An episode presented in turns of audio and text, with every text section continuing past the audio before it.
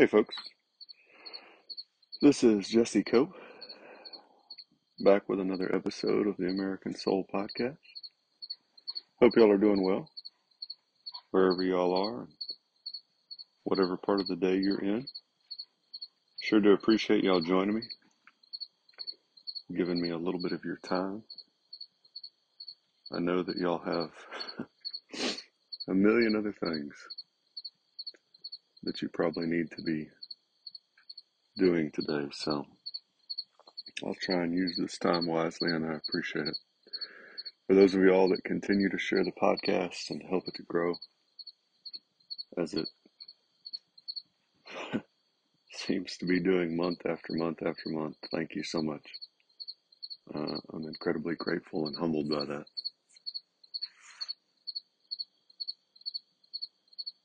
And Father, thank you for the time to sit here and and the people that listen and share it. I have two puppy dogs, one kitty cat today. That's about it. Nothing else really. It got hot again, sadly. So fall is not as we had hoped right around the corner.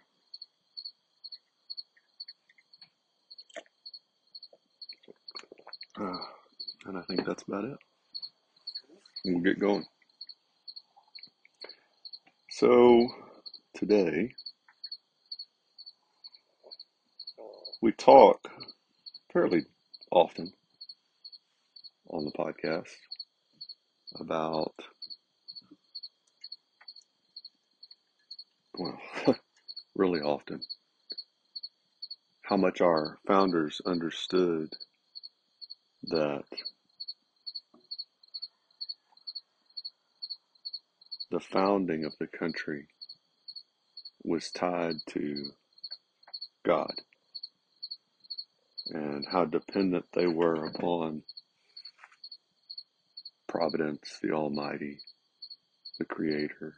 And, and they're referring again, folks, and we, we do talk about this pretty frequently as well. They're referring to God the Father and Jesus Christ the Son and the Holy Spirit. Despite what the modern left via media, culture, entertainment, education says. And it's really apparent for those of y'all that have been listening for a while, you can see that once you start to dig into the actual words of our founders. But so we're going to just read through a few quotes today talking about our founders, talking about that relationship. First one is from Alexander Hamilton. You don't know much about him. He was a wrote 51 of the 85 Federalist Papers.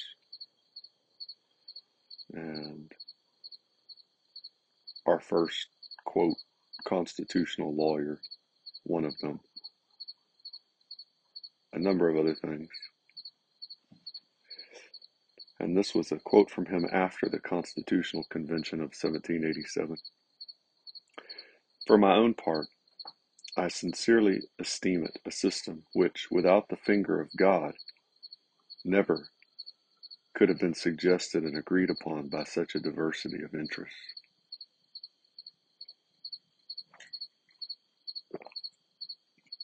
We've talked about how much,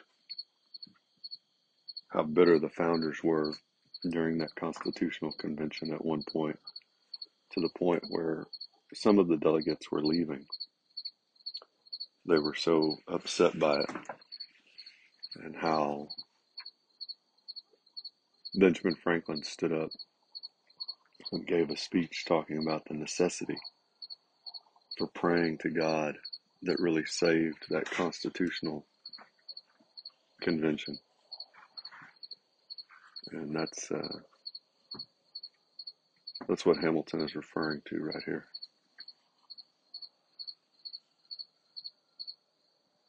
So when you hear people talk about a secular nation, think back to some of these words.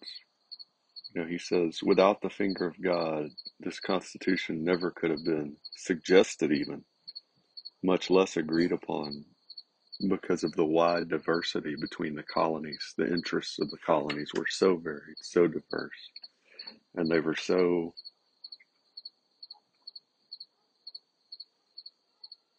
I want to say self-centered, but that probably is, is a pretty good word for it.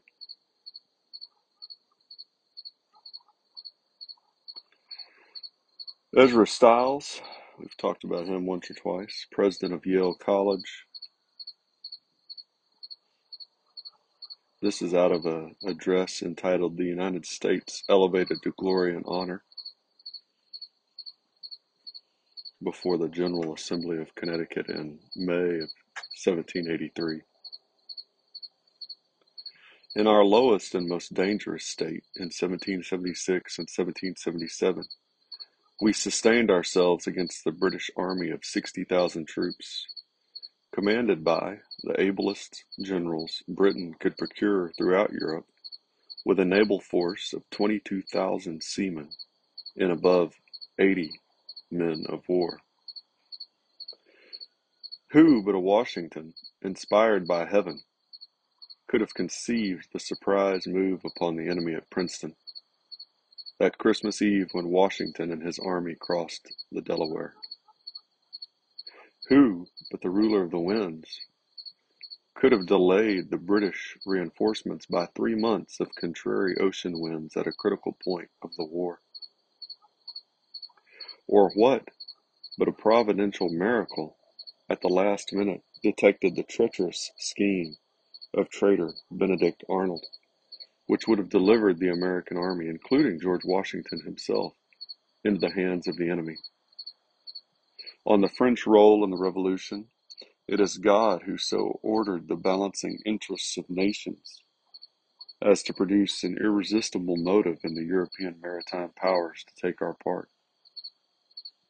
The United States are under peculiar obligation to become a holy people unto the Lord our God.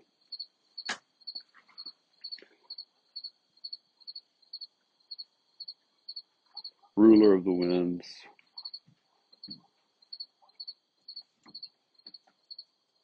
balance the interests of the nations.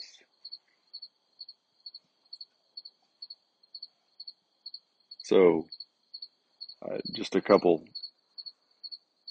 bits there were references to the Bible in particular, but Stiles was blatantly Christian. You know, that crossing of the Delaware, that famous painting that most of y'all, I'm sure, are aware of, you read about it. The movement of troops and horses and equipment across this frozen river was just almost impossible. Really miraculous. And then the delaying of the of the British reinforcements, like he talks about here, each of these little things, the finding out about Benedict Arnold before he could turn West Point and Washington over, the French joining on our side. All of these different points, and there's a lot more. This is just the ones that Stiles chose to talk about in this part of the speech.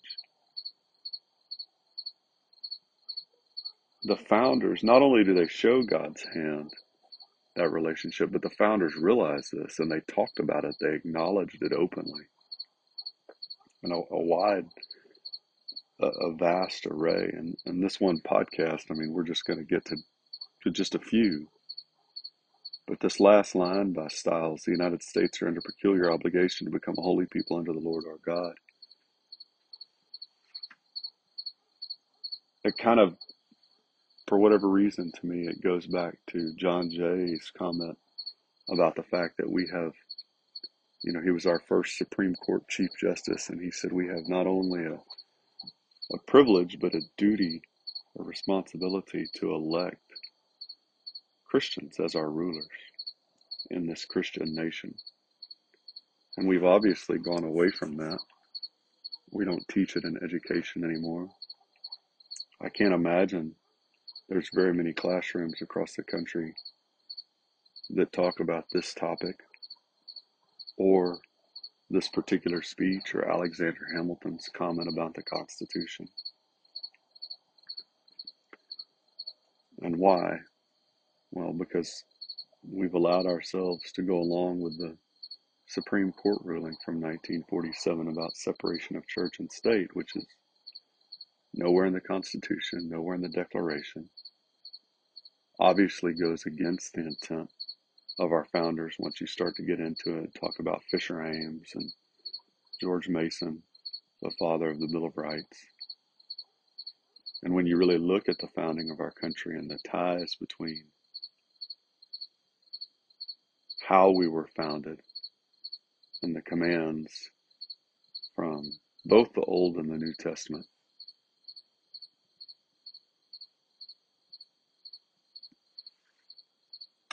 We'll keep going. I think we've got enough time for a couple from Washington. Oh, yeah. Good shape.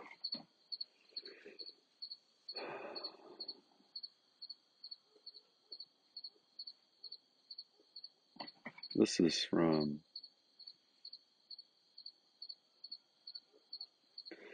I guess this would be October the 20th, 1781. On October the 19th, the British troops under Lord Cornwallis surrendered at Yorktown. The following day, General George Washington called for a service to render thanksgiving to God.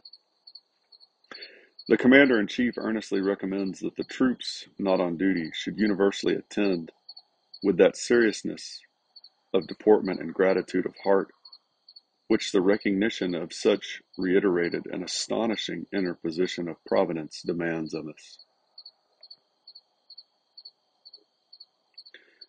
So, talking about God's involvement in the war and the surrender, and, and the need of the troops to acknowledge, particularly, his role there and we're we're going to get to something I think if we have time today, but you know the idea that Washington was referring just to some random deity is just totally 100% false, not accurate, not historically viable by any means. When you look at his personal prayer journal, when you look at his his really his personal comments, our founders understood freedom of religion. They knew that you couldn't force a man to faith or, or not to faith. Uh, that, that a that you had to have the ability to choose Islam, Hinduism, Buddhism, atheism, Mother Natureism, whatever you want to call it.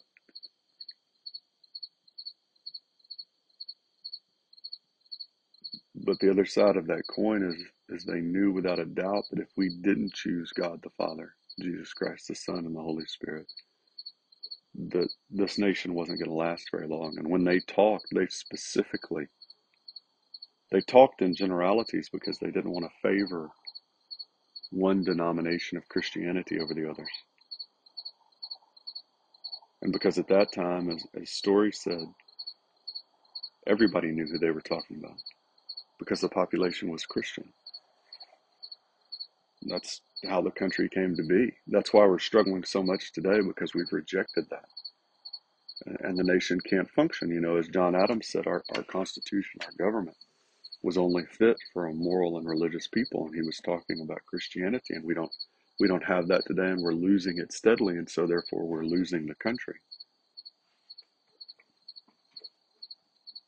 And just as a little side note, I was talking to a man recently, you know, and we've talked about it here on the podcast. We don't want to acknowledge that. We want to put blinders on. We want to be entertained. I was actually talking to my wife about this just yesterday. One of the things you'll see with children today, and she she immediately said, and adults are even worse about it, which is true. She does a pretty good job. Insights often. We've we've started to use and, and people have done this for generations, folks, but this is the way we're doing it today, and it's it's worse today because it's so easy. I, I feel like that's just my opinion on that. When we don't want to think about something, we we choose entertainment, and then we so so we'll look at our phone forever. We'll look at our TV screen forever. We'll get into a book for entertainment forever to avoid dealing with the real issues that we have in our life. It's escapism. And then the really nasty ones, right, are, are the ones we convince are actually good traits. We go, we sit, we, uh, I watch my girls play volleyball for hours, or we watch a football game, or basketball, or baseball, or softball. You know, we go travel ball, or tennis tournament on the weekend, golf, whatever it is. Hours and hours, hours. Not to mention practice and money, effort, time. And then we whine and complain ourselves as adults, or we have real sympathy for our children when they whine and complain about spending even 30 or 45 minutes with God. Or, and I'm talking once a week there, folks. That was a reference to church. Or, in, you know, you, you don't have to go to church, but your own personal family time with God once a week or every day for five or ten minutes. you know, we fall off in this so we don't have to pay attention to our spouse and our marriage, and then we can't figure out why everything in the world is falling apart. November 15th, 1781, Washington wrote to President of Continental Congress Thomas McKean I take a particular pleasure in acknowledging that the interposing hand of heaven in the various instances of our extensive preparation for this operation, talking about Yorktown, has been most conspicuous and remarkable.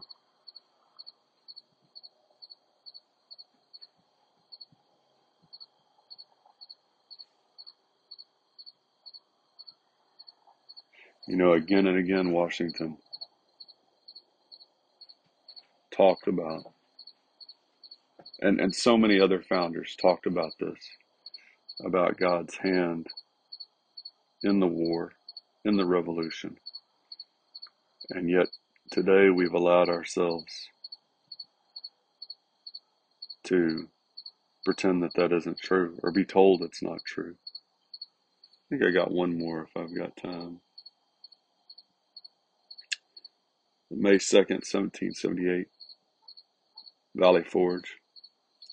While we are zealously performing the duties of good citizens and soldiers, we certainly ought not to be inattentive to the higher duties of religion.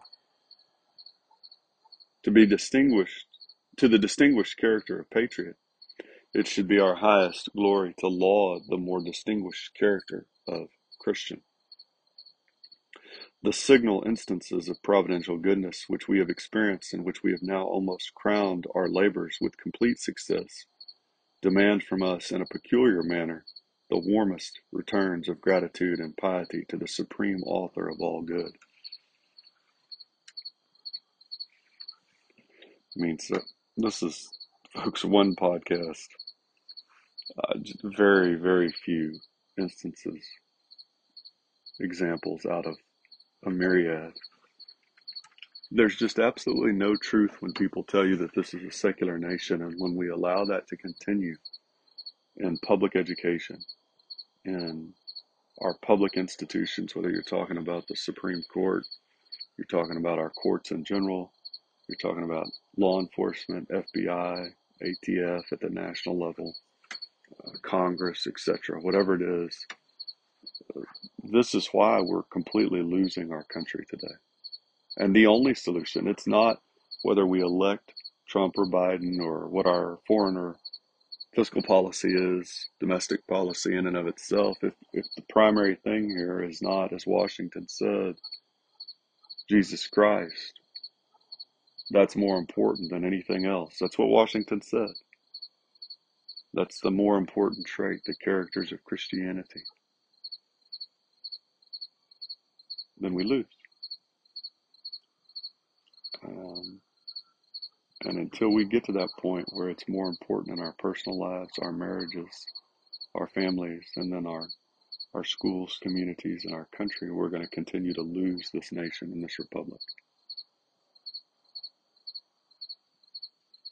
Sure do appreciate y'all joining me. Sure do look forward to it. Hope y'all get a little something out of it. Y'all remember these little quotes. Go back and listen to the quotes. You can ignore my voice just so that you have them in your toolbox. So some, when somebody says, you know, this is what we are, we're a secular nation, you know in your heart at least that that's not true, that we are a Christian nation and have to be. God bless y'all. God bless America. God bless your families. We'll talk to y'all again real soon. Looking forward to it.